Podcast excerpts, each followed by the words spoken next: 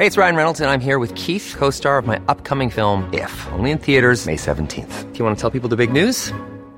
All right, I'll do. Sign up now and you'll get unlimited for $15 a month in six months of Paramount Plus Essential Plan on us. Mintmobile.com slash switch.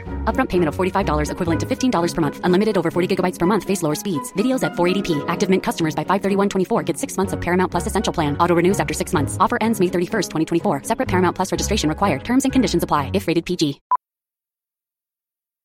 Millions of people have lost weight with personalized plans from Noom. Like Evan, who can't stand salads and still lost 50 pounds. Salads, generally, for most people, are the easy button, right? For me, that wasn't an option. I never really was a salad guy. That's just not who I am. But Noom worked for me. Get your personalized plan today at Noom.com. Real Noom user compensated to provide their story. In four weeks, the typical Noom user can expect to lose one to two pounds per week. Individual results may vary. Hey, I'm Ryan Reynolds. Recently, I asked Mint Mobile's legal team if big wireless companies are allowed to raise prices due to inflation. They said yes. And then when I asked if raising prices technically violates those onerous two year contracts, they said, What the f are you talking about, you insane Hollywood ass? So to recap, we're cutting the price of Mint Unlimited from $30 a month to just $15 a month. Give it a try at mintmobile.com slash switch. $45 upfront for three months plus taxes and fees. Promo rate for new customers for limited time. Unlimited more than 40 gigabytes per month. Slows. Full terms at mintmobile.com.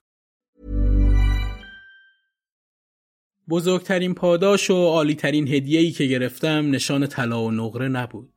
قلب یه انسان بیشتر از هزار مدال طلا ارزش داره و من می‌دونم که هزاران هزار نفر از مردم حق شناسی میهنم تو قلب مهربون خودشون جای کوچکی هم برای من ذخیره کردن.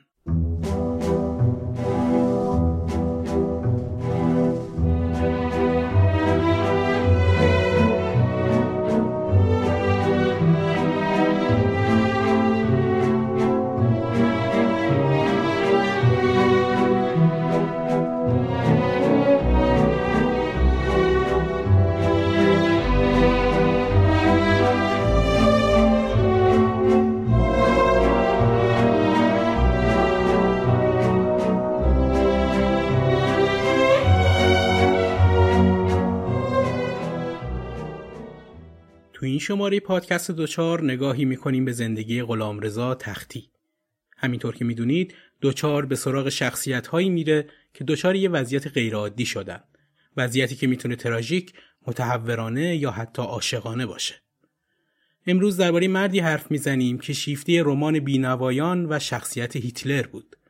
بعد از ازدواج دلبسته کامو و سارت و روشنفکران ادبی دنیا شد. گلهای روز حیات رو میچید و می آورد تو خیابون پهلوی به دوستی که گلفروشی به نام گلفروشی روز داشت میفروخت. وقتی یه خانم غریبه تو چشماش نگاه می‌کرد از شرم و نگاه سرخ سرخ می‌شد. دلبسته حزب زحمتکشان و حزب سوسیالیسم و مصدق بود. زندگیش بعد کودتا و تبعید مصدق شکل دیگه از تنهایی به خودش گرفت. در روزی که مراسم به خاک سپردن فروغ فرخزاد شاعر نوگرا بود ازدواج کرد. خیلی از مهموناش از مراسم ختم فروغ به عروسیش اومدن. بیشترین آهنگی که توی خلوت و تنهایی دوست داشت مدام گوش بده آهنگ لالایی ویگن بود. ببار اینم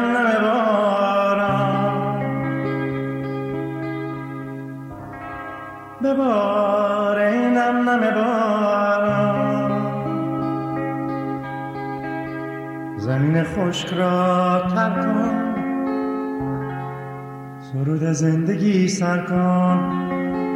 دلم تنگه. دلم تنگه. سرود زندگی سر کن. دلم تنگه. دلم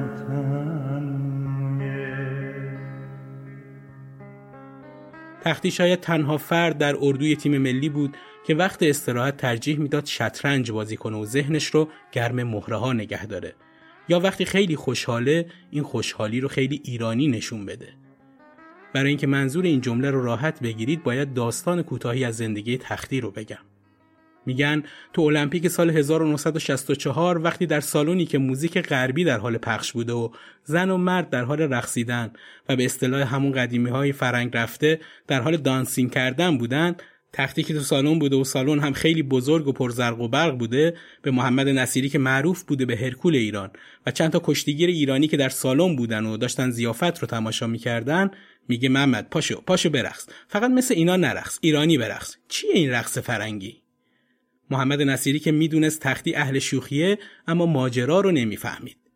گفت رقص؟ چه رقصی؟ تختی گفت همون رقص خودمون بابا کرم. محمد نصیری با خنده گفت آخه با این موسیقی که نمیشه اصلا جور در نمیاد. تختی کم نمیاره و سطری رو که گوشه سالن بوده رو میاره و می‌ذاره رو پاش و ضرب بابا کرمی می‌گیره و محمد نصیری میشه محمد شوخ و شنگ تختی و شروع می‌کنه به رقصیدن. بله تختی سیمای یه بکسور پای یه کوهنورد دستای یه کارگر و فیگور یه قهرمان از میون داستانهای حماسی و باستانی رو داشت. تختی رو انگار از دل سنگ تراشیده باشن و کشیده باشن بیرون. رضا تختی کسی که در اوج شهرت با استادش حبیب بلور میره برای ملاقات با هوشنگ ابتهاج. به تقلید هوشنگ ابتهاج که مدام در حال سیگار کشیدن بوده ازش می‌خواد یه سیگار هم به اون بده تا مثل هوشنگ خان ابتهاج بشه و مثل روشنفکرها سیگار به گوشه لب بذاره تا خنده به لب شاعر بیاره. سیگاری از ابتهاج می‌گیره و می‌ذاره کنج لب و ناشیانه دود رو میده پایین جالب این تصویر خیلی کوتاه مختصر توسط یه دوربین دستی ضبط شده و در فضای مجازی وجود داره که داخل کانال دوچار حتما میذاریمش. تختی وقتی تو خیابون رفت و آمد می‌کرد مثل قهرمان های سینما نوار فرانسوی یه کلاشاپو میذاشت و دستش رو می‌کرد تو بارونیش و تو خیابونها قدم می‌زد. یکی از جاهایی که تختی همیشه می‌رفت گل فروشی روز نزدیک چهارراه تخت جمشید یعنی طالقانی الان بود. این گل فروشی هنوز هم هست. تختی گلهای باغچه خونش رو میشید و دسته می‌کرد و می‌برد گل فروشی روز که فروش بره. اما هر بار که گذرش به اونجا میافتاد مردم دوروبرش رو می‌گرفتن و باهاش گرم حرف زدن می‌شدن که بیشتر حرفا هم درخواست کمک و چارهسازی تختی برای زندگیشون بود. تختی هم که می‌خواست مهربونی اونها رو جبران و روزشون رو خوب کنه بهشون یه شاخه گل می‌داد. اینجوری بود که از ده تا دسته گل یه دسته هم به گل فروشی نمی‌رسید. همون دم گل فروشی همه گلها بیشتر مواقع تموم می‌شد. تختی با ماشین بنز سفید رنگی که قسطی خریده بودش می‌رفت گل فروشی. میگم بچه مدرسه یا می اومدن تکه می‌زدن به ماشین تختی و کنارش اگه دوربینی پیدا می‌شد عکس یادگاری می‌گرفتن. گل فروش هرس و جوش می‌خورد و از تختی می‌خواست که خودش رو از بچه ها و مردم پنهون کنه تا حداقل چند تا دست گل تازه تختی به مغازش برسه. جهان پهلوان گوش نمی‌کرد و می‌گفت مردم برای دیدن من میان چرا باید خودم رو پنهان کنم؟ تختی بیشتری شاعر بود شاعری روی تشک. من محمد نازمی به همراه دوستانم بابک جلیلوند نویسنده متن و مهدی جعفرزاده تهیه کننده این پادکست رو برای دوچاری ها تهیه کردیم.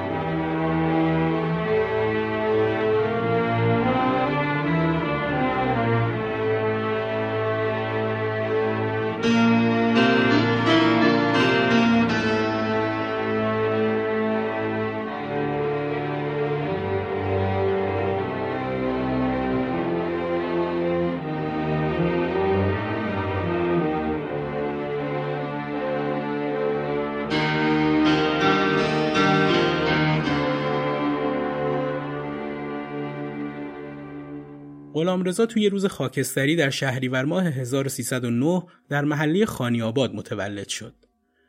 تختی تو زمانی چشم به جهان باز کرد که پنج سال از برچیده شدن حکومت قاجاری گذشته و حکومت تازه تأسیس پهلوی شروع به کار کرده بود.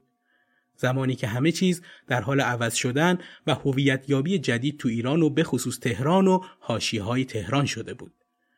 اولین نقشه که از تهران کشیده شد تو همین سال تولد تختی بود. اولین خیابونهای پایتخت که تو این دوره شکل گرفتن اینها بودن.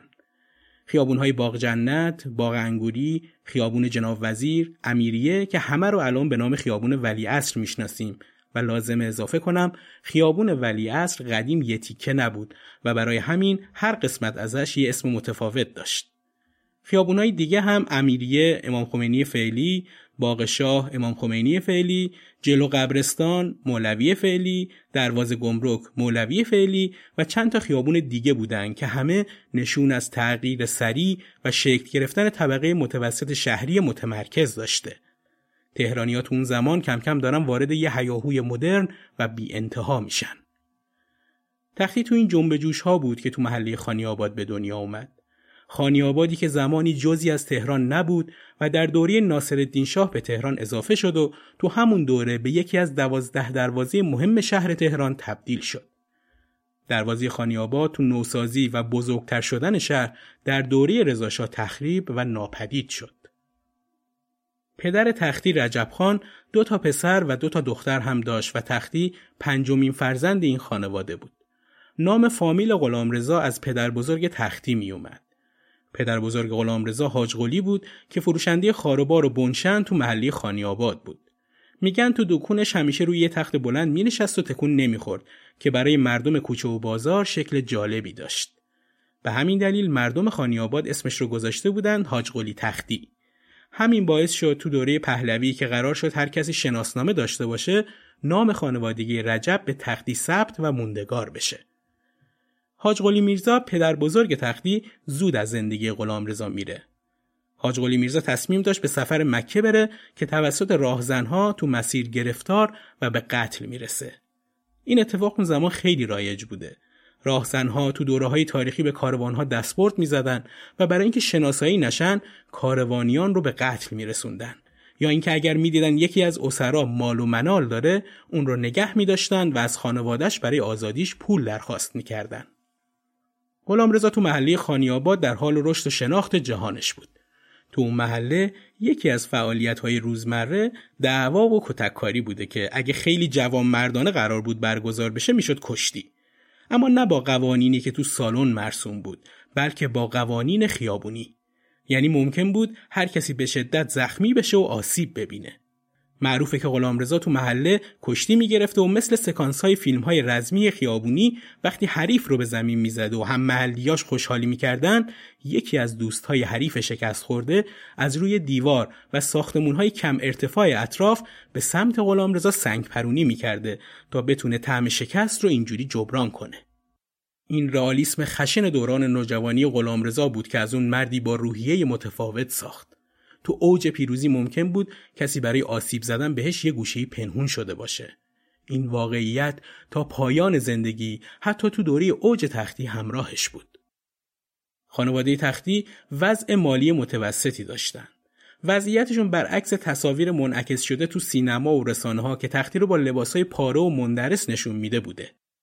تختی از خانواده و از مالکان خانی آباد بودن اما روزگار و شرایط اجتماعی همه این بازی ها رو به هم زد و این متوسط بودن رو هم ازشون گرفت. خونی رجب خان تو رهن بود و هر قد تلاش می‌کرد که از پس بدهی ها بر بیاد نمی‌تونست این بدهی رو صاف و خودش رو خلاص کنه. تا اینکه مثل همه کلیشه های بدهکاران در خونش اومدن و همه اسباب و اساسیه هاشون رو تو کوچه ریختن. این تحقیر کردن اجتماعی شخص بدهکار همیشه بوده و هنوز هم هست که خانواده تختی هم دچار این پدیده بد اجتماعی شدن. زمان این ماجرا غلامرضا هفت ساله و طبق نقل بعضی از منابع نه ساله بوده. وقتی از مدرسه به خونه اومد با این صحنه روبرو شد. صحنه وسایل رو هم تلمبار شده خونشون توی کوچه و اون هم جلوی هم محلیاش. معادل همین صحنه رو ما توی پادکست دکتر حسابی داشتیم که وقتی دکتر حسابی کوچیک میره مدرسه می‌بینه مدرسه رو از دست داده و در اینجا تختی خونه رو از دست داده. انگار نسلی بوده که یا آموزش رو از دست می‌داده یا آسایش خونه رو و گاهی هم هر دو رو.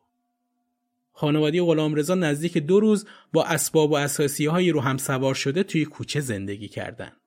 یه وضعیت کاملا اسفبار توهی از هر معنای زندگی که برای غلامرضای اون سن و سال خیلی سخت و دردناک بوده.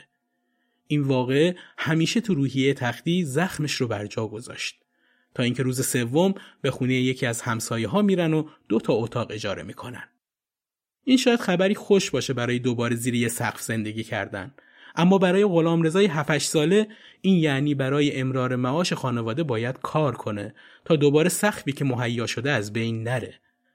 اول تو دکون نونوایی مشغول به کار میشه. دکون نونوایی شیخ حبیب الله روبروی کوچه مسجد غندی که برای یه بچه به اون سن کار سخت و ملالاوری بوده. کار چونگیری خمیر رو به تختی کودک میدن. چونگیری هم تعریف سادهش برای دوستانی که نمی‌دونن یا شاید ندیدن میشه همون اندازهگیری درست و وزن کشی خمیر که در حال حاضر بیشتر با دستگاه انجام میشه تا دستی.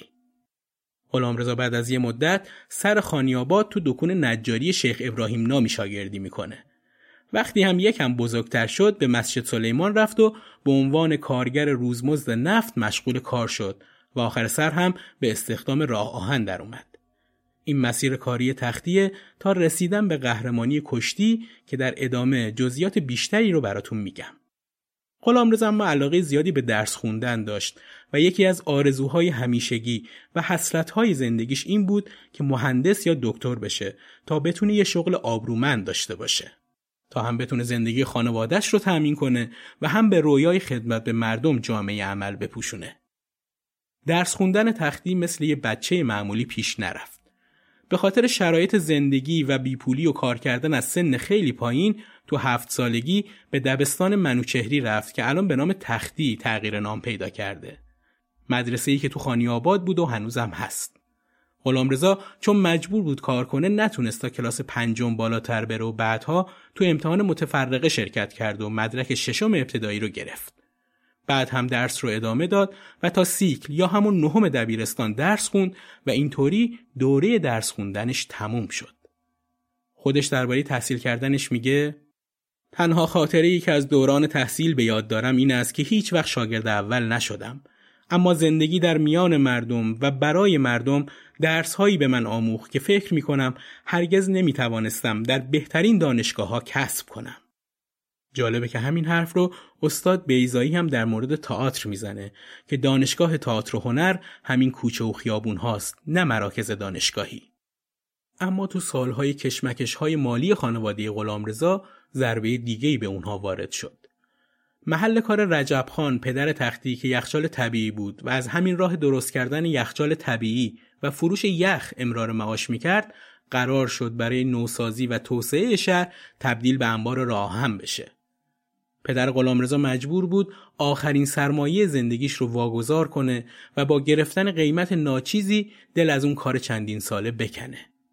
رجب خان که قبل از این اتفاق برای خودش یلی بود و قد و قامتی داشت و به قول مردم محلی خانیاباد قطعات یخ 120 کیلویی رو جابجا می‌کرد دچار ضعف جسمی و روحی شد و تا اواخر عمر تقریبا مشاعرش رو از دست داد.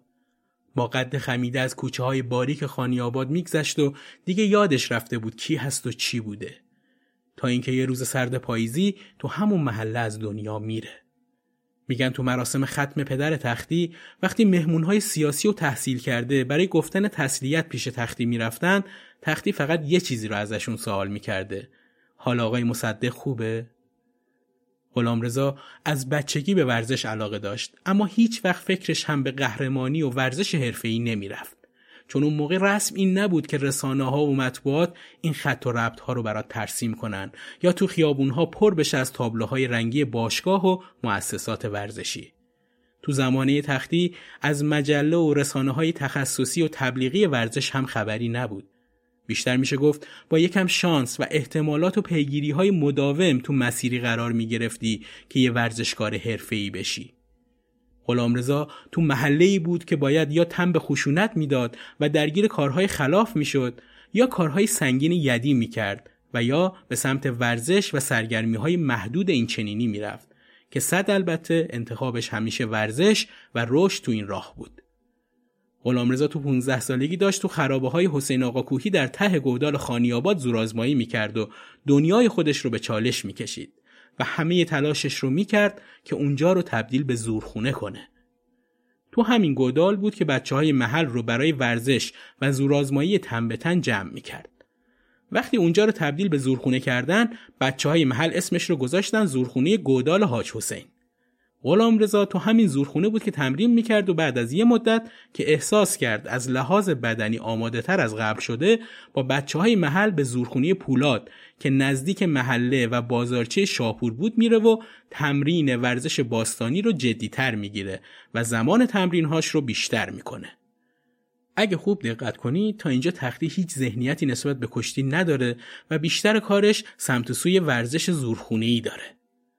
این زورخونه پولاد هنوزم هست. البته به شکلی که از درون و بیرون تخریب شده. میگن مردم سریع از کنار دیوارهاش رد میشن تا یه موقع آجرهای مونده از تاریخ پهلوانی ایران روی سرشون نریزه. فکر کنم جای مناسبی باشه که گلایه کنیم و بگیم که با اینکه سال 97 شهرداری مبلغ نزدیک به 15 تا 20 میلیارد ریال برای تملک زورخونی پولاد و خونی تختی اختصاص داد و مناطق 11 و 12 مکلف شدن این دوتا ملک رو برای بازسازی و حفظ بنا برای علاقمندان ورزش و فرهنگ و تختی تملک کنن اما هیچ وقت این اتفاق نیفتاد و همه چی همون جور که بود موند. واقعا جای فکر و تحمل داره که چرا تمایلی برای حفظ این بناها وجود نداره و چرا روی این بناها رو باید خاک و گرد فراموشی بپوشونه.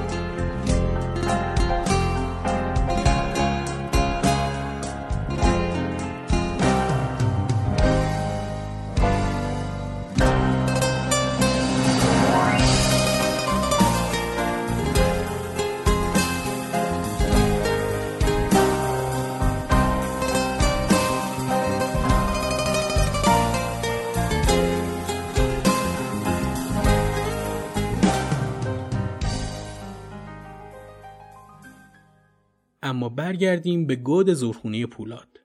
اون زمان آقای رزیزاده رئیس باشگاه پولاد بود و حبیب الله بلور و حاجی فیلی هم کشتیگیرا رو تمرین می‌دادن.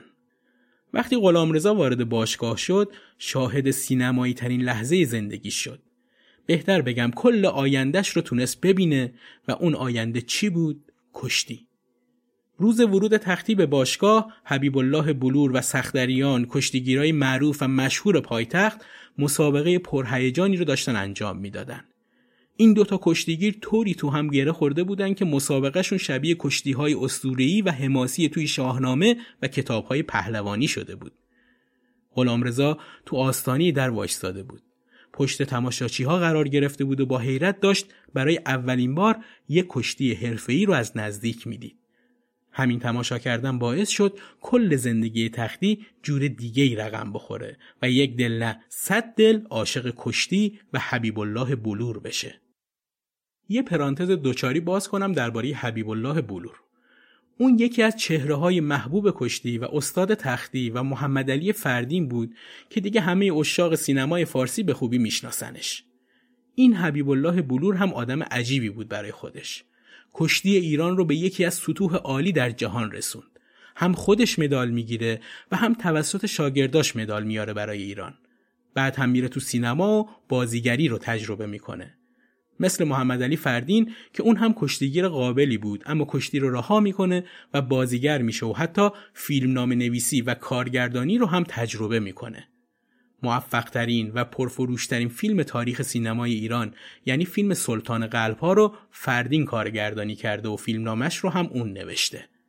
جالبه بدونین تو فیلم قصر زرین حبیب بلور نقش پدر فردین و ناصر ملک مطیعی رو بازی می‌کنه که از غذا کارگردان فیلم هم خود محمد علی فردین بود.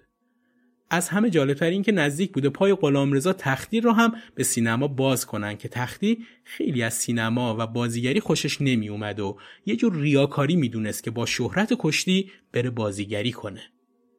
چند نمونه از پیشنهادهایی که به تختی شده به خصوص تو حوزه تبلیغات که منافع مادی خیلی خوبی هم داشته رو بهتون میگم تا بیشتر با روحیه تختی در این زمینه آشنا بشیم.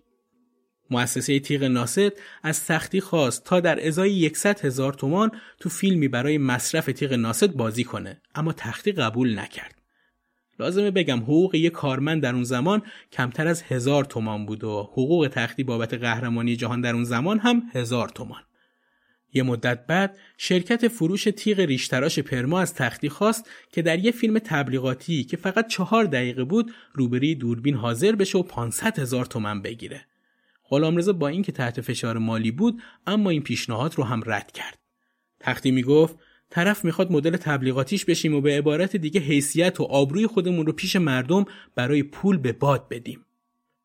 و در آخر یکی از تولید کننده های اصل بعد از المپیک 1964 به سراغ غلامرضا اومد و پیشنهاد داد که فقط از یه عکس تختی روی شیشه های اصل برای تبلیغ استفاده کنه و یه مبلغ خوبی هم به تختی پرداخت کنه. تختی به تولید کننده اصل گفت می‌خوای مردم رو فریب بدی که تختی با خوردن اصل قهرمان شد؟ در حالی که قهرمان شدن من به خوردن اصل ارتباطی نداره.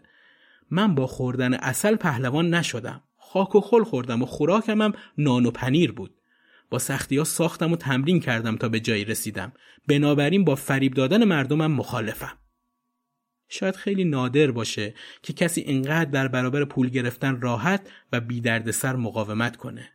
شاید غیر تختی کسی دیگه ای رو نداشته باشیم که اونقدر دور از حاشیه های مؤسسه و رسانه های تبلیغاتی باشه.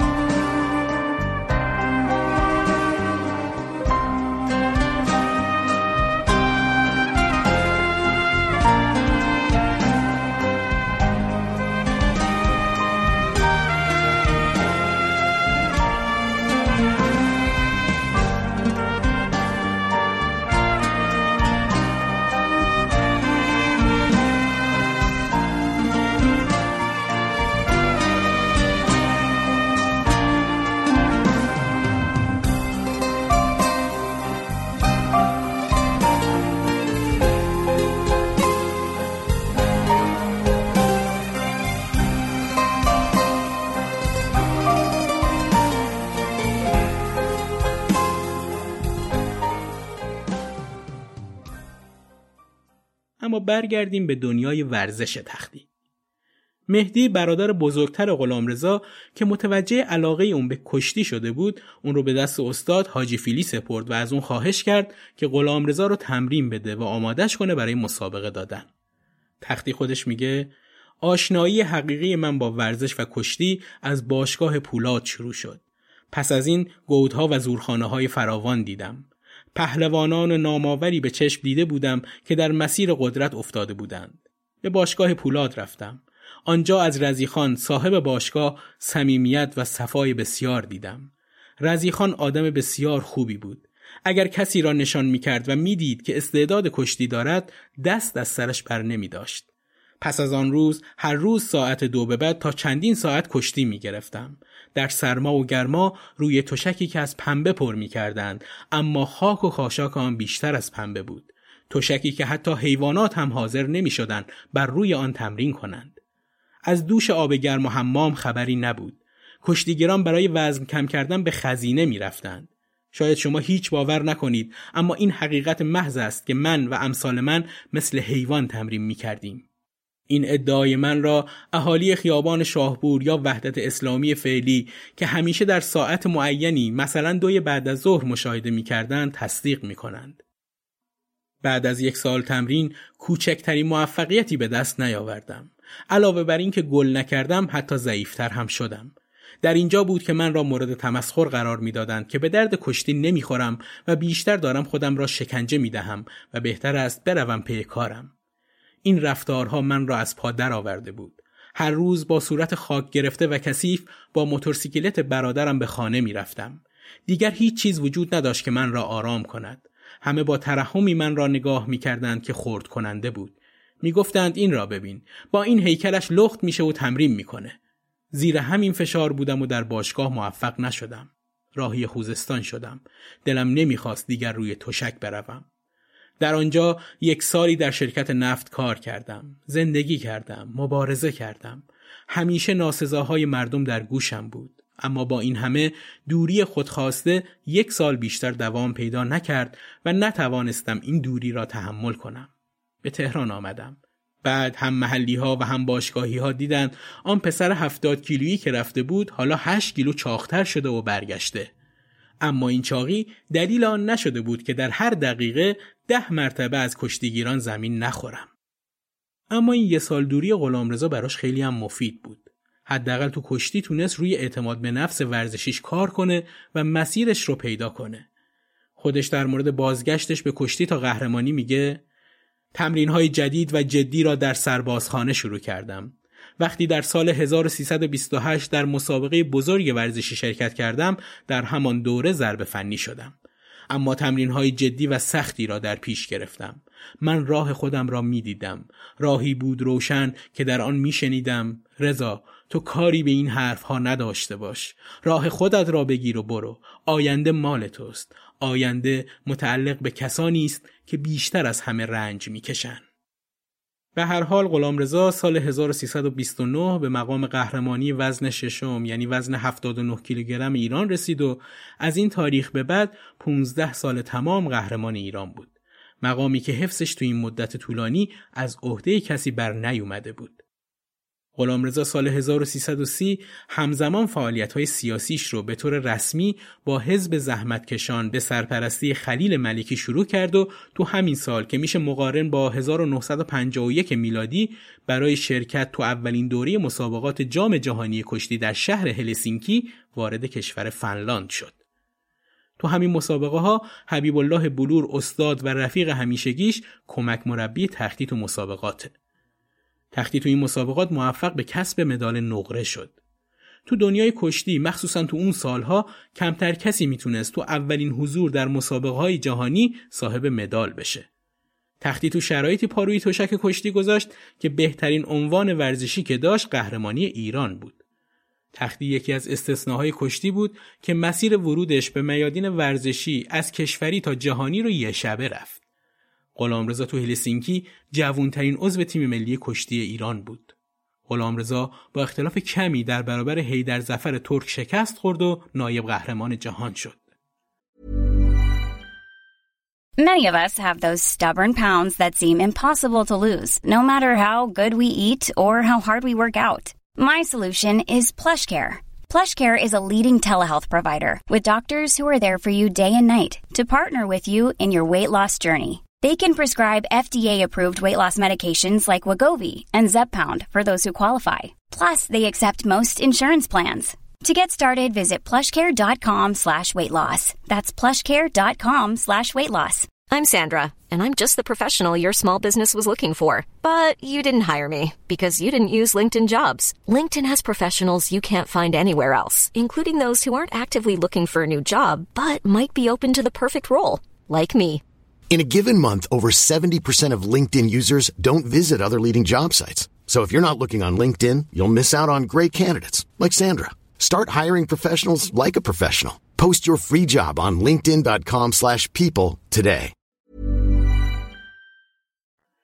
تختی تو مسابقات قهرمانی تهران هم جز یک کشتی همه مسابقاتش رو با ضربه فنی پشت سر گذاشت. تنها کشتیگیری که با امتیاز به تختی باخت بوریس کلایوف از شوروی سابق بود.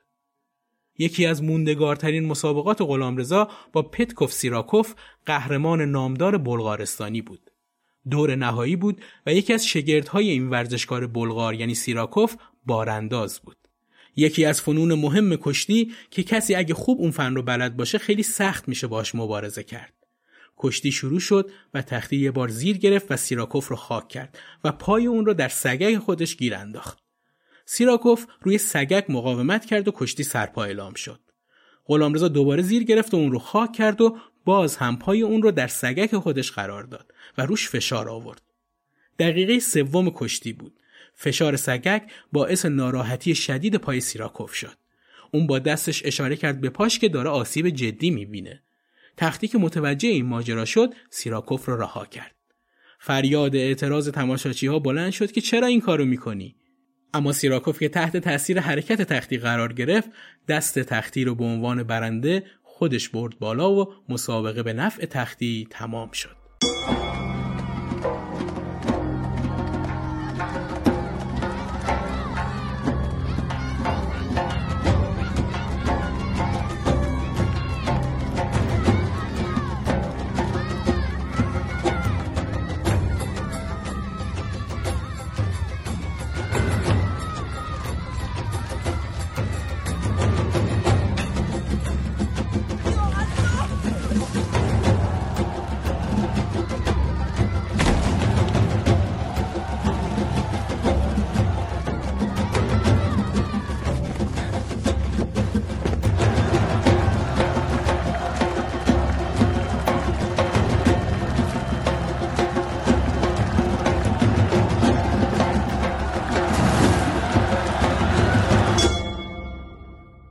گذشت و ششمین دوری مسابقات قهرمانی جهان تو شهر یوکوهامای ژاپن برگزار می‌شد.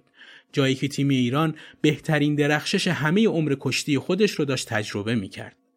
تا اون زمان هیچ وقت کشتی ایران با قدرت جلوه نکرده بود و به صورت گروهی خوش ندرخشیده بود. میدان یوکوهاما برای کشتی ما پر افتخارترین و شادی آفرین ترین لحظه در طول تاریخ کشتی شد. چرا که تیم ملی ایران با پنج مدال طلا، یک نقره، یک برونز و یک عنوان پنجم و پشت سر گذاشتن روسها، ترکها، آمریکاییها و همه تیم‌های مدعی به قهرمانی جهان رسید. تختی تو این دوره از مسابقات در وزن 87 کیلوگرم شرکت کرد و سومین و آخرین مدال طلای خودش رو به دست آورد. غلامرضا تو سه دوره از بازی های المپیک هم شرکت کرد اما بهترین مقام رو تو المپیک 1956 ملبورن که به سال خودمون 1335 میشه به دست آورد. تو این دوره برای اولین بار بود که کشتیگیرای روسی و آمریکایی تو یکی از میادین مهم ورزشی پایینتر از یه ایرانی قرار می گرفتن. تختی زمان مسابقه یکی از چشماش به شدت ورم کرده بود و به سختی می‌تونست ببینه اما به مسابقه ادامه میده و پیروز میشه. وقتی به تصاویر آرشیوی اون موقع نگاه می‌کنی صورت تختی با همه کشتیگیرا فرق می‌کنه. اول پادکست هم گفتم تختی صورت یه بکسور رو داشت. صورتی که انگار مدام مورد حمله و آسیب دست حریفان قرار گرفته و می‌خواد هر لحظه خورد بشه و بریزه روی تشک. اما اون با همون صورت و بدنی ورزیده دستش به عنوان برنده میره بالا. یکی از دوستان تختی درباره مراسم استقبال از تختی بعد از این مسابقه میگه همین دیروز بود انگار. محله خانیاباد رو آزیم بسته بودن.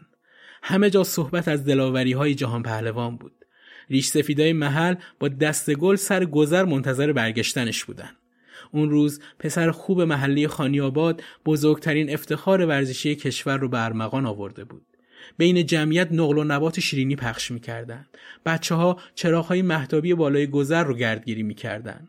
دخترها کنار پنجره نشسته بودن که یک بار هم شده صورت تختی رو ببینن. انگار داره آرش از کوه دماوند میاد یا که یوسف از چاه اومده بیرون. نزدیکی های غروب یه نفر خبر آورد که ماشین قهرمان رو از خیابون مولوی دیده که عبور کرده و داره نزدیک میشه. غلامرضا بالاخره رسید و از ماشین پیاده شد. انگار محله محله دیگه بود. کسی نه گرفتار بود نه مستجر نه صاحب خونه صدای هلهله کل محله رو به لرزه در آورده بود. همه جا سیل اشک شوق و بوی اسفند و کندور بود مردم تختی رو روی دوششون به خونش بردن توی مسابقات ملبورن استرالیا تختی ستاری مسابقه ها شناخته شد و به همین مناسبت کشور دومینیکن از کشورهای آمریکای لاتین از چهره تختی تمری تهیه کرد و مدیر راه آهن ایران هم برای اینکه زمانی تختی کارمند اونجا بوده به خاطر نتایج درخشانش مراسمی باشکوه ترتیب داد. وقتی مراسم تموم شد برای تشکر پاکتی به تختی دادن. تختی وقتی از این مراسم بیرون اومد به یکی از دوستاش گفت می‌دونی آدرس یخچال صغیرها کجاست؟ دوستش گفت بله نزدیک خیابون شهبازه یعنی همین خیابون 17 شهریوری که الان می‌شناسیم. تختی صبر نکرد و سری رفت به اون محل. اونجا که رسید دید چند تا بچه در حال بازی هستن. تختی از ماشین پیاده شد و از اونها سراغ آدرس رو پرسید. اسم کسی رو گفت و اونها هم نشون دادن که خونه کجاست. همراه تختی میگه ما به سمت یخچال طبیعی مخروبه‌ای حرکت کردیم. بعد رفتیم درون یه گودال و اتاقی کاهگلی که کنارش زنی داشت لباسهای چرکش رو میشست. تختی اسم کسی رو برد. زن هم اون رو به اتاقی برد که داخل اتاق یه پلاس پهن بود و گوشه اون یه دست رخت خواب پوسیده قرار داشت و جوونی که مشکل پا داشت درونش خوابیده بود. تختی که ظاهرا اون رو میشناخت احوالش رو پرسید و جوانک گفت و از همینی که می‌بینید. دوست تختی که راوی این قصه است میگه تازه فهمیدم این مادر و فرزند کی هستن. چند وقت پیش روزنامه های تهران جار و جنجال راه انداخته بودن که یه دختر پرورشگاهی و بی سرپرست می‌خواد با یه جوون که مشکل فلج پا داره ازدواج کنه. رسانه ها کلی شلوغش کرده بودن و تبلیغات که انسان دوستی ها کجا رفته. اما بعد از تب و اولیه گویا رسانه ها دیگه سراغ اینها نرفته بودن. تختی که ماجرا رو می‌دونست بعد از دلجویی از جوون پاکتی رو که مدیر راه هم بهش داده بود بی اینکه حتی بازش کنه زیر تشک اون جوون گذاشت. جوون هم بعدها گویا دکه سرپا کرد و درآمدی به دست آورد و زندگی جدیدی شروع کرد. اما بعد از دریافت مدال طلای المپیک ملبورن خبرنگاری از تختی می‌پرسه با ارزشترین مدالی که تا حالا گرفتی کدومه؟ تختی جواب میده بزرگترین پاداش و عالیترین هدیه‌ای که گرفتم نشان طلا و نقره نبود. قلب یه انسان بیشتر از هزار مدال طلا ارزش داره و من می‌دونم که هزاران هزار نفر از مردم حق شناسی میهنم. تو قلب مهربون خودشون جای کوچکی هم برای من ذخیره کردن. وقتی بازی های المپیک سال 1964 یعنی 1342 شمسی تو توکیو ژاپن برگزار می‌شد مردم چشم به تختی که از سال 1340 با کشتی خداویزی کرده بود دوخته بودند. تختی چهار سال بیشتر نسبت به بقیه کشتیگیرها کشتی گرفت. به خاطر علاقه مردم نتونست از کشتی دور بمونه و دوباره شروع کرد به کشتی گرفتن.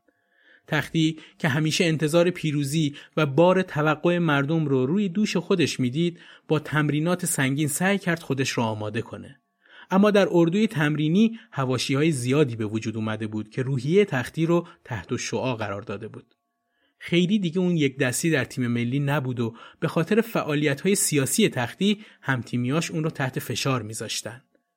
مثلا پس دادن زمین های گرگان به کشاورزها که به تختی به عنوان هدیه داده بودن باعث شده بود مردم توقع داشته باشند که مابقی کشتیگیرها هم همین کار رو انجام بدن. یا همین مصدقی بودن تختی باعث شده بود خیلی از همتیمیاش از این فعالیت ها خوششون نیاد. مخصوصا اینکه بازوبند پهلوانی رو از محمد رضا شاه گرفته بود. اما داشت مخالف جریانهایی دربار عمل می‌کرد. تختی چه زمانی که تو تهران بود و چه تو توکیو این هواشی دست از سرش بر نمی داشت. تختی بعد از سه تا کشتی سخت وقتی به پایین تشک اومد خبرنگار ازش می‌پرسه نظر شما رو برای فردا می‌خواستم بپرسم. تختی جواب میده فردا حریفای بزرگی پیش رو دارم. ترک و روس و بلغار باقی موندن. چه میشه گفت؟ خبرنگار میگه این درست ولی می‌دانید در سراسر ایران مردم در انتظارند و مشتاق هستند تا صدای شما را بشنوند. یک کلمه یک جمله هم کافی است. آنها از شما پیروزی نمی‌خواهند پیام شما را می‌خواهند. پیام قهرمان زندگی مردم را می‌خواهند. تختی در پاسخ جمله معروف رو میگه که بعدها خیلی تو مراسم و یادبودها ازش استفاده شد. من به مردم تعظیم می‌کنم. تختی تو این مسابقه به مقام چهارم دست پیدا کرد و بی مدال راهی ایران شد. تختی وقتی از هواپیما پیاده شد مردمی علاقمند رو دید که هواپیما رو دوره کرده بودن و اون رو تشویق می‌کردن. اونها روی پلاکاردی نوشته بودن برای آنکه پهلوان نگرید همه بخندید. اینجا همون جایی که مصدق تو تبعید به سر می‌بره و نمی‌تونه به استقبال تختی بره و در یادداشتی که از احمد آباد مستوفی محل سکونتش برای تختی میفرسته ورود اون رو به ایران تبریک میگه. متن نامه آقای مصدق اینه. آقای تختی عزیز مردم ایران هرگاه گامی برداشتند که می توانست منجر به آزادی و بهروزی آنها شود با دیواری از کشفهمی و خیانت و استبداد راهشان صد شده و حاصل بی نتیجه مبارزات صادقانهشان تنها افسردگی عمومی و خزیدن در لاک بی تفاوتی و نسیان بوده. این مردم پاک لایق بهترین شادی ها هستند و عموما بدترین غصه ها نصیبشان می شود گویی این تقدیر محتوم ملت شریفمان است. تقدیر سیاهی که اراده ملیمان را سوست و ناامیدی را بر کشورمان مسلط کرده. مردم حالا تمام شکست های ملی و اجتماعیشان را پس از آن کودتای شوم با طعم شیرین پیروزی های شما جبران می کنند امروز اگر در حصر خانگی نبودم به استقبالتان آمده و بر دست هایی که مردم افسرده ایران را شاد کردند بوسه می زدم. دکتر محمد مصدق بعد از اون و در شهریور ماه 1341 زلزله وحشتناکی منطقه بوین زهرا رو در هم کوبید. هزاران انسان بیگناه و بیپناه از پیر و جوان و زن و بچه زیر آوار مونده و مرده بودن. صدها هزار نفری که جون به در برده بودن مال باخته و داغدار و مجروح خراب نشین شده بودند. عمق فاجعه به قدری زیاد بود که کمک های دولتی و حکومتی هم نمی‌تونست جوابگو باشه و تختی شاید جزو اولین کسانی بود که دست به کار شد. برای جلب توجه مردم و کمک گرفتن صبح زود سر چهارراه پهلوی یعنی همین ولی اصر فعلی ایستاد و گفت می‌خواد برای زلزله زده ها کمک جمع کنه و به قول خود زورخونه ها برای مردم گرفتار گل ریزون کنه. میگن کلی آدم برای کمک جمع شد و با دیدن تختی از نزدیک بعضی ها کت از تن در می آوردن و بعضی ها طلا از دست می کشیدن بیرون و خلاصه هر کس هر چی داشت رو برای تختی می آورد. حاصل این گل ریزون شد دو تا کامیون کالا با مبلغی پول نقد که مستقیم به منطقه زلزله زده برده شد.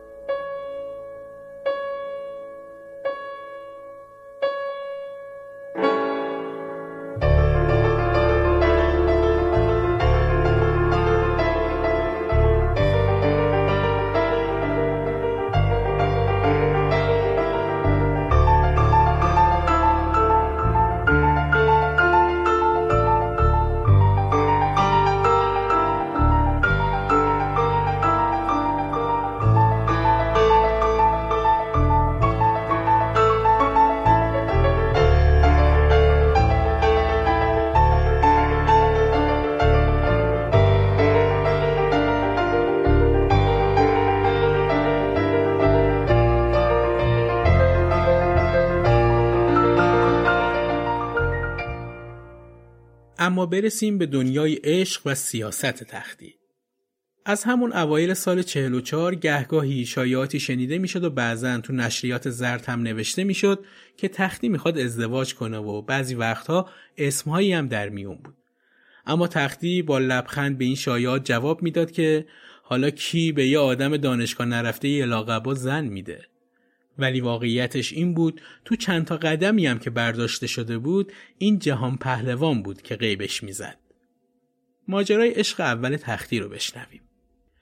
غلامرضا از دختر آقایی که تو منابع مورد مطالعه ما به اسمش اشاره نشده موسوم به عین خیلی خوشش اومده بود و قصد ازدواج با اون رو داشت. خانواده دختر از دودمان اصیل معروف و آبرومندی بودن. یه روز غلامرضا رفته بود از قنادی رفیق فابریکش روح الله جیره بندی یه قوطی خوشگل نون ای سفارش داده بود که بره خونه دختر. اما براش پیغون پسخوم آورده بودن که نرو نرو که مادر دختره راضی نمیشه. رفقا همه شاکی شده بودن که آخه مگه مردی مردتر و پناهدارتر از تختی هم پیدا میشه تو این دنیا که آدم دخترش رو نسپره دستش؟ رگ گردنشون ورم کرده بود که چرا دختر رو نمیدن؟ مادر دختر اما پیغام داده بود که ببخشید ها من دختر با آدم سیاسی نمیدم. نمی‌دونیم کدوم شیر پاک نخورده ای سمپاتی تختی به جبهه ملی رو به گوش مادر رسونده بود. علنا گفته بود دختر نمیدم آقا جان من به مرد اهل سیاست زن نمیدم. حمال باشه ولی اهل سیاست نباشه که آخر و عاقبت اینا حبس ابد و اعدامه دخترم بیوه میشه برمیگرده خونه پدر یا آب خوش از گلوش پایین نمیره غلام سرش رو انداخته بود پایین و از خیر دختره گذشته بود. چند وقت بعد دختره رو دادم با آقای ته که کمپانی معروف دوچرخه فروشی داشت. غلام فقط گفته بود نوش جونش گوارای وجودش. عشق اول که ناکام موند. اما بشنویم روایت دومین بار عاشق شدن تختی رو. داستان دختر صورت محتابی بلغاری رو البته هیچکس نفهمید جز مربیش. هیچ وقت هیچ کس نفهمید که تو ایستگاه قطار صوفیه چی گذشت که چشم غلامرضا نم برداشت. حتی کیومرس خان ابوالملوکی مربی تیم ملی کشتی ایرانم که تو اون چند روز دخترک رو زیر نظر داشت و می‌دید که دائم میاد روی سکوهای سالن کشتی میشینه و در بحر غلامرضا غرق میشه از شاگرد اهل وفاش نپرسیده بود که آخه بین شما دوتا چی گذشت تو اون ایستگاه قدیمی که صورتت عین شاهتوت کبود شده بود. از هر کدوم از همسفرهای تختی هم سوال شد چیزی نگفتن. فقط این جمله رو با آه و افسوس به زبون آوردن که غلامرضا از پیش دختر مثل لبو برگشت و یله داد روی صندلی واگونی که تلق طلوق حرکت می‌کرد و اوقاتش رو غم رمانتیکی پر کرد که رخصت نمی‌داد دیگه سر به سرش بذاریم. صورت غلام به حدی گل انداخته بود که هیچکس جرأت نکرد بگه آخه بین شما دوتا اون لحظه آخری چی گذشت که کشتی جفتتون به دریای غم نشست. همه فقط این تصویر لرزان از تختی و دخترک رو تو ایستگاهی که مثل آخرین ایستگاه در انتهای جهان بود به خاطر سپرده بودن که اون دوتا چند لحظه با هم هم صحبت شدن و غلام با احوالی دگرگون برگشته بود به ترن. تو اون سفر که هدایت تیم ملی کشتی در دستان کیومرسخان ابوالملوکی بود تیم ایران برای شرکت در مسابقات چند جانبه شهر به شهر به مساف بلغارستانی رفته بود که اون روزها برای خودش تو دنیا صاحب سبک و عنواندار بود. از همون اولین مسابقه که تیم به تیم در شهرهای مهم بلغار مسابقه می‌دادن چشمشون به دخترک غمگینی برخورده بود که از اول مسابقه میومد مینشست روی سکو فقط ظلم می‌زد به غلام رضا تختی. حتی تو آخرین مسابقه هم تو صوفیه مربی تیم دخترک غمگین رو روی سکوها دیده بود که چشم از غلام رضا بر نمیداره. یه جوری مبهوتش بود که انگار غیر از اون موجودی روی کره زمین نیست. اون روزها بلغارستان یک کشور کمونیستی بود و سفر اهالی شهر به شهرهای دیگه این کشور تابع مقرراتی سخت بود که هر کسی به سادگی از پسش بر نمی اومد. با اینکه مراقبین و ماموران امنیتی بلغارستان دور و اطراف تیم کشتی ایران رو زیر نظر داشتند اما به هر شهری که برای مسابقه پا گذاشتن دخترک غمگین رو روی سکوها دیدن که ساکت و خاموش و غرق در بهتی غریب غلام رضای خسته جان رو نگاه می‌کنه و پلک نمی‌زنه. بالاخره روز آخر که رسیده بود همه دیده بودن که باز اون دخترک مقموم تو ایستگاه قطار صوفیه داره تختی رو نگاه می‌کنه. انگار که برای آخرین ودا با عزیزش اومده باشه. غلامرضا اما نخ نمی‌داد و اصلا شستش هم خبردار نبود که دخترک بلغاری در راه نگاه کردن به اون تبدیل به یه مجسمه مفرقی شده. در آخرین لحظه ها که همه سوار واگن ها می شدن یه لحظه آقای ابوالملوکی تختی رو صدا زد و تو گوشش پچ پچ کرده بود که برو برای الودا غلامرضا گفته بود الودا با کی آقا؟ مربی گفته بود اون دخترک رو می‌بینی که پشت ایستگاه ایستاده؟ اون تمام این چند روزی که ما تو بلغارستان شهر به شهر می‌رفتیم و مسابقه می‌دادیم یه لحظه چشم از تو بر نداشته. از روز اول پا به پات اومده. تو همه سالن ها نشسته و با حسرت تمام کشتی های تو رو دیده. حقش نیست که باش خداوزی نکنی. غلامرضا که همیشه حرف زدن از زنها صورتش رو مثل لبو می‌کرد و دست و پاش به لرزه میافتاد با تعجب تو چشمای اولی مربی زندگیش زل زده بود که خب من چیکار کنم آقا؟ کیومرس خان گفته بود اقلا این دم آخری برو یه احوال پرسی و خشک ازش بکن و برگرد. گناه داره. غلام در حالی به دیدن دختره که پریشان خاطر رفته بود که انگار تو اون لحظه زمان متوقف شده بود. بچه ها دیده بودن که غلامرضا با قدم های آهسته و شرم شرقیش رفت پیش دخترک و اون دوتا چند کلامی همزبان شدن. دیده بودن که در تمام این دقایق چشمهای غلامرضا به زمین دوخته شده بود و حتی شرم می‌کرد که صورتش رو بالا ببره.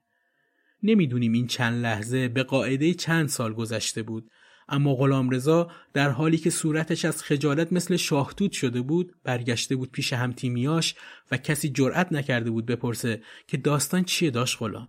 چرا دست و پات به لرزه افتاده؟ غلام رفته بود توی واگن نشسته بود و چشمهاش رو بسته بود.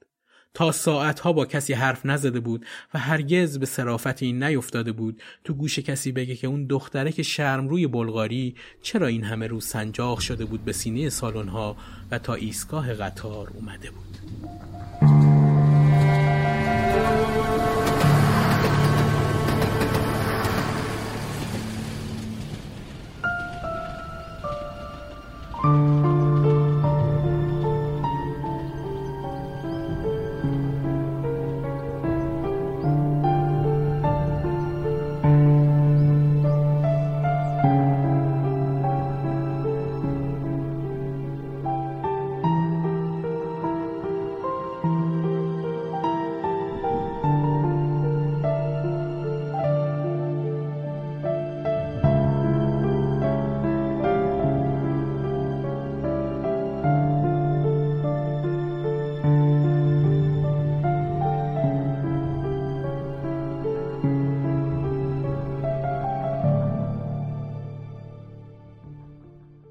و بالاخره تختی و شهلا. نمی‌دونم چرا به اینجا که رسیدم یاد کتاب داش آکل صادق هدایت افتادم. پهلوونی که به خاطر عشق دشنه می‌خوره و میمیره. اولین دیدارشون توی مهمونی بود و همه چی خیلی سریع اتفاق افتاده بود. تختی شیفته دختری از طبقه ممتاز جامعه اون روز شده بود که حتما حرف و حدیث های زیادی براش داشت. تختی اونطور که خودش نقل کرده با یه جعبه شیرینی با مارک قنادی سینا پر از نونخامه‌ای رفته بود دانشگاه تهران برای خواستگاری چشم تو چشم. لازمه بگم که خانم شهلا توکلی دانشجوی علوم آزمایشگاهی دانشگاه تهران بود و تختی برای خواستگاری به دانشگاه تهران میره. این رو در شبی که مراسم ازدواجشون تو باشگاه دانشگاه بود تعریف کرد. مراسم عروسی تختی ساده و با خوانندگی ویگن برگزار شد. ویگنی که هم دوست تختی بود و هم تختی شیفته صداش. تختی کسی که حسرت این رو داشت که چرا به دانشگاه نرفته و مدام می‌گفت ما بی سوادها اما با همه وقت کمی که براش باقی میموند کتاب می‌خوند. دست کم چهار بار و هر بار بیشتر از ده تا کتاب خواسته بود و براش خریده بودن. تو آخرین روزهای زندگیش و دو روز مونده به مرگش جلد دوم زندگانی من عبدالله مصطفی عقب ماشینش بود و لای ورقهای کتاب علامتی برای اینکه بدونه تا کجاش رو مطالعه کرده. اما وقتی سایه شهلا افتاد روی زندگی جهان پهلوان نوع کتابهاش هم تغییر کرد. شعرهای سایه و کسرایی و حیدر رقابی رو که از قبل خونده بود. اما این بار گذرش افتاد به شعرهای شاملو و فروغ و سهراب سپهری. حتی قبل از اینکه کتابهای زیاد عروس به خونه تختی منتقل بشه شاغلام دوست تختی قفسه ای ساخته بود و کتاب و مجلاتش رو تو اون چیده بود. مجلات فقط ورزشی نبود. از نوع نوشته های صدرالدین الهی خیلی خوشش میومد و قصه های سپیده رو هم گرفته و خونده بود. وقتی با شهلا زندگی یکی شد کتاب های سارت و کامو هم از خونه آقای توکلی رسید و آروم نشست کنار بقیه کتاب ها. از بین کتاب های همسرش بچه های کوچک قرن رشفور رو به ترجمه آقای نجفی برداشت و توی شب خوند و بارها دربارش حرف زد. اون کتاب حسابی تحت تأثیرش قرار داده بود.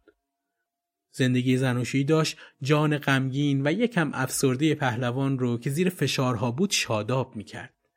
دوران ورزشش تموم شده بود ولی مثل بقیه قهرمان های جهان خودش رو بازنشسته نمی‌دید.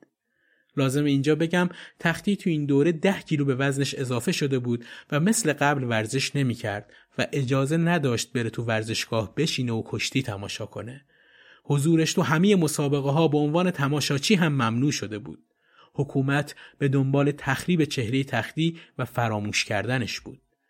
تختی اما دنبال نقطه‌ای میگشت تا مردم رو گم نکنه. در انتظار تولد فرزند گودهای گونش به علامت خوشبختی بیشتر شده بود و همسر و همراهش هم همون بود که می‌خواست و معنای تازه به زندگیش بخشیده بود.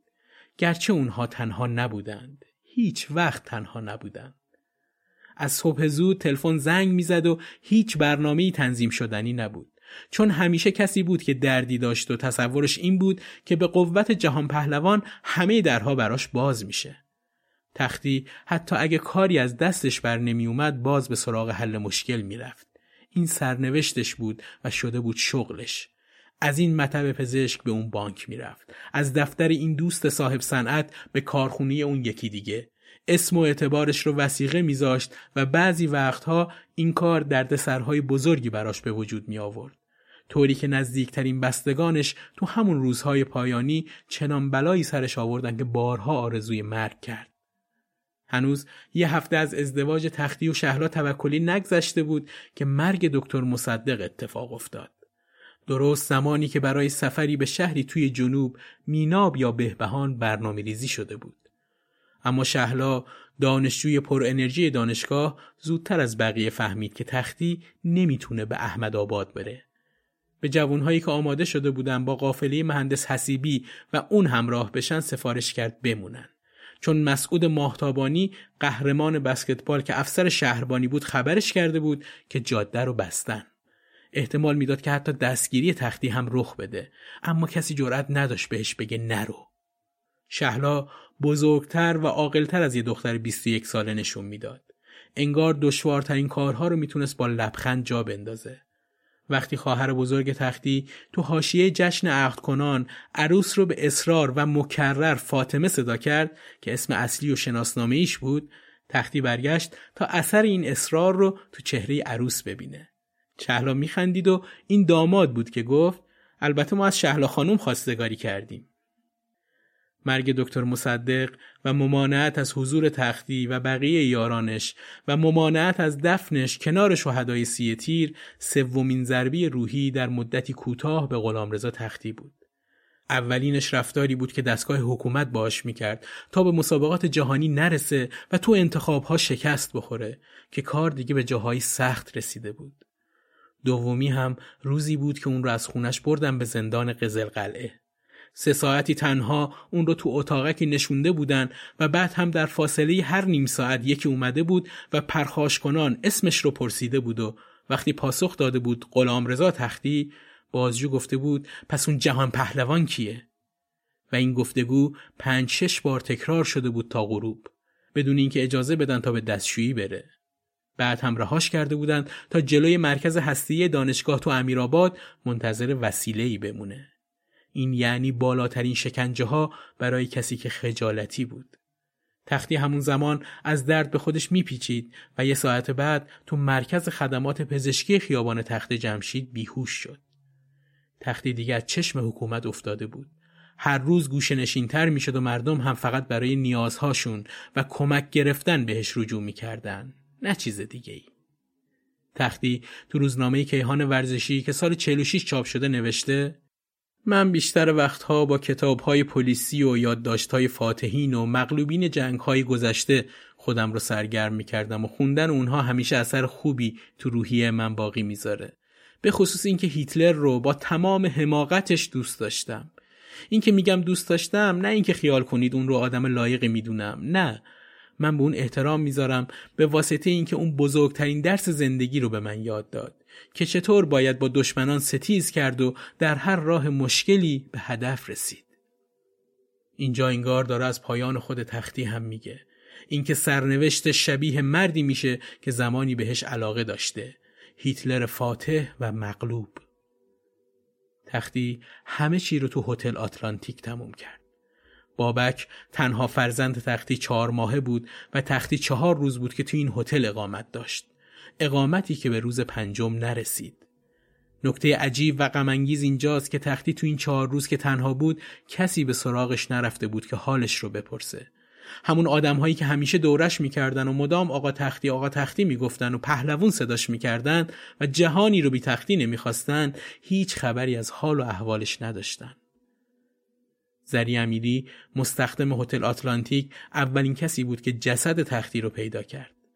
درباره چگونگی کشف پیکر تختی میگه در ساعت هشت بعد از ظهر روز یکشنبه تختی به دفتر هتل مراجعه کرد و قلم و کاغذ خواست و سپس بدون صرف شام به اتاقش رفت و ظاهرا خوابید. ولی ساعت هفت صبح روز 17 دیماه 1346 که من طبق دستور خودش برای صبحانه بردم با وضع غیرعادی مواجه شدم. صورت تختی باد کرده بود و کبود شده بود از گوشه لباش شیار باریکی از خون به روی متکا خشکیده بود. من بلافاصله وضع غیرعادی رو به اطلاع مدیر هتل رسوندم و چند دقیقه بعد آمبولانس و مأمورین شهربانی و دادسرا به هتل اومدن و در حدود ساعت هشت و نیم جنازه مرحوم تختی از هتل خارج شد. و این پایان خودخواسته مردی بود که شروع و پایانش مثل رمان‌های پلیسی بود. حبیب الله بلور قهرمان کشتی ایران تو اولین حرفاش بعد از انتشار خبر مرگ تختی گفت به خدا قسم باور نمی کنم. یه فاجعه بود. تختی سمبل ورزش ایران بود.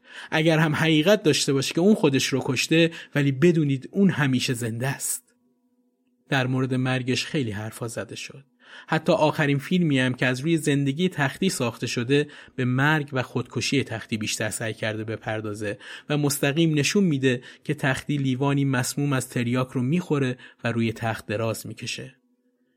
مرگ خودخواسته تختی چیزی از قابلیت و اثرش در ورزش و زندگی و فرهنگ ما کم نمی‌کنه.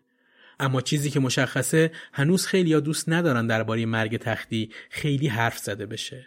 یا زود بهشون بر می‌خوره یا به خودشون می‌گیرن یا اشاره هایی دارن که فعلا درست نیست در مورد گمانه ها به یقین حرف زد. دو نکته هم نیازه در آخر بگم. یکی اینکه دو تا فیلم از روی شخصیت تختی ساخته شده یکی رو مرحوم علی حاتمی در حال ساختش بود که متاسفانه فوت کرد و اثر نیمه کار موندهش که معلوم نیست رو چه مبنایی ادامه ساخت اثر رو دادم به بهروز افخمی که به گفته خیلی از منتقدا ملغمی شد از داستان و ناداستان که به اسم جهان پهلوان تختی درست کرد و سال 1376 هم تو سینماها اکران شد که ای کاش اصلا ساخته نمی‌شد. دومین فیلم هم به نام غلامرضا تختی در سال 1397 توسط بهرام توکلی ساخته شد که شاید جز تو چند تا صحنه از فیلم که به درستی فیلم برداری شده خیلی حرفی تو داستان نداره و بیوگرافی ضعیفی از بزرگمردی مثل تختی در اومده. متاسفانه درباره تختی کتاب و منابع خیلی کم داریم با اینکه خیلی ها خودشون رو مخلص و چاکر تختی می‌دونن اما یا همت نوشتن ندارن یا چیزایی که میگن خیلی واقعیت نداره نکته دوم این که تیر ماه سال 1400 از مجسمه جهان پهلوان غلامرضا تختی تو موزه ملی ورزش رونمایی کردند. مجسمی با همون جست معروف مرحوم تختی با کت و شلوار و کراوات مشکی با پیرهنی سفید و دستی که برای پاسخ به ابراز احساسات مردم بلند شده. با این حال تصویر جدیدی از مجسمه تختی منتشر شده تو فضای مجازی که نشون میده کراوات تختی از لباس در این مجسمه حذف شده. معلوم نیست این اقدام از طرف چه کسانی بوده. هر قصدی که برای این کار بوده باید گفت تصویری که هنوز روشن نشده رو نباید مات و مخدوش کرد. بخواب. بخواب ای به سینه بازم. که همچون سینه سازم همش سنگه همش سنگه. که همچون سینه سازم همش سنگه همش سنگه.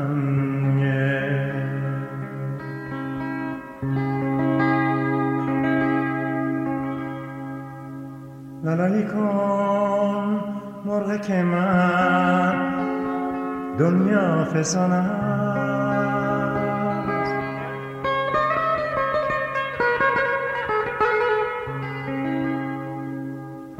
لالایی کن مرغ که من دنیا فسان است. هر ناله شبگیر این گیتار محزون عشق هزاران مرغ که بیاشیانم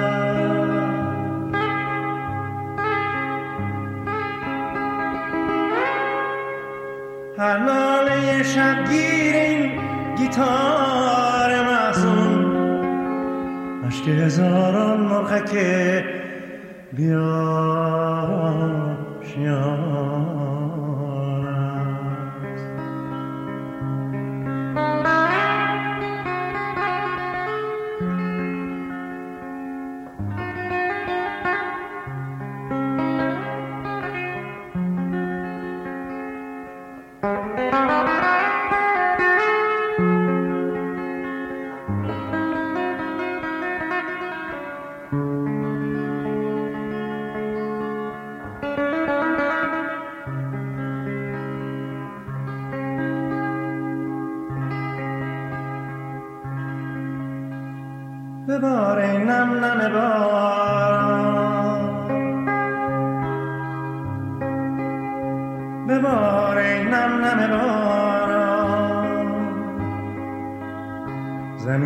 خشک را تر کن. سرود زندگی سر کن. دلم تنگه. دلم تنگه. سرود زندگی سر کن. دلم تنگه. دلم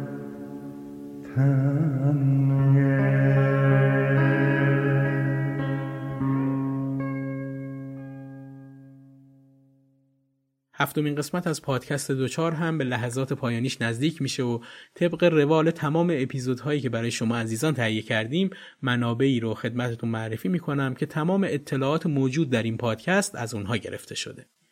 داستانی که هرگز نوشته نشد از ناصر ایرانی. مقاله من به مردم تعظیم می‌کنم از عطاالله بهمنش. کتاب تختی یک زندگی از نشر دوستان و آرشیو مجله کیهان ورزشی. کانال پادکست دوچار رو در هر اپلیکیشنی که برای شنیدن پادکست استفاده می کنید دنبال کنید تا از انتشار قسمت جدید با خبر بشید. تلاش ما رو برای شناخت مشاهیر ایران با معرفی پادکست به دوستانتون تکمیل کنید که این بهترین همراهی و همکاری شما با ما تولید کننده های این پادکسته. ممنون و بدرود.